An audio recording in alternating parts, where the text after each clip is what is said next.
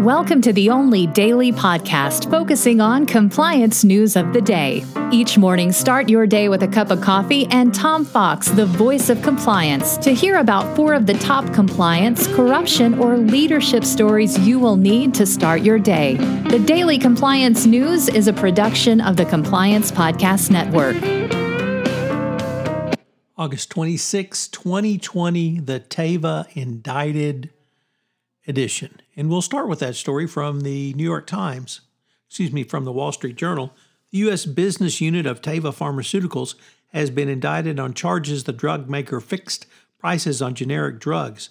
The DOJ is expected announce, to announce the charges imminently. The indictment is the highest profile action in a long running investigation of the generic drug industry and resulted more than 10 cases against companies and executives. Most companies so far have agreed to settle by paying criminal penalties, admitting wrongdoing, and agreeing to cooperate in exchange for a deferred prosecution agreement, with the government eventually dropping the charges. Um, Teva has uh, had met with the top GO, DOJ brass to try to persuade them not to bring a case, and it was resistant to any settlement, which would have included a DPA and a requirement that the company um, admit wrongdoing. So it played hardball and it got indicted. It's going to be interesting to see when they cave in and settle. Uh, from the Washington Post, the Chamber of Commerce uh, does not want workers to have any protections around the COVID 19 coronavirus health crisis, and they want to make sure businesses don't pay any legal penalties for business negligence causing people to get sick.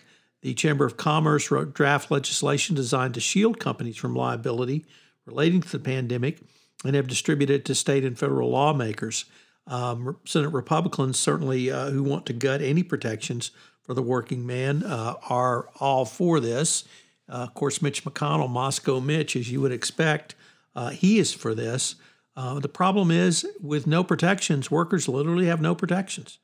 So in Texas, that's not even a workers' comp claim if you get it. So a big TS to uh, workers from the U.S. Chamber of Commerce. Really, no surprise. Uh, next up from the Wall Street Journal, in a just a devastating lawsuit, a group of former black NFL players has filed a federal lawsuit alleging the NFL's much contested concussion settlement with players blocked some black claimants from securing payouts because they used an evaluation process where they assumed blacks had lower cognitive functions when healthy than white players. This would seem to just be the most purest insidious and invidious form of racism uh, that could be uh, generated to claim that blacks had a lower cognitive function. Not really surprising, once again, from the NFL, uh, given the way uh, their approach to these things. But um, if this is proven true, it's certainly going to be devastating. And finally, uh, car wash still uh, is around. as Brazilian prosecutors, according to the New York Times, accused two uh, representatives of Maersk uh, to uh, of bribery and corruption in a case stemming from the car wash uh, investigation, which started back in 2014. So car wash still exists. Um, the um, case uh, has alleged bribery from Maersk to representatives of Petrobras to uh, exchange for privilege information, which would then Maersk would use to garner more business. So uh, car wash still lives, so it's going to be interesting to see what happens there.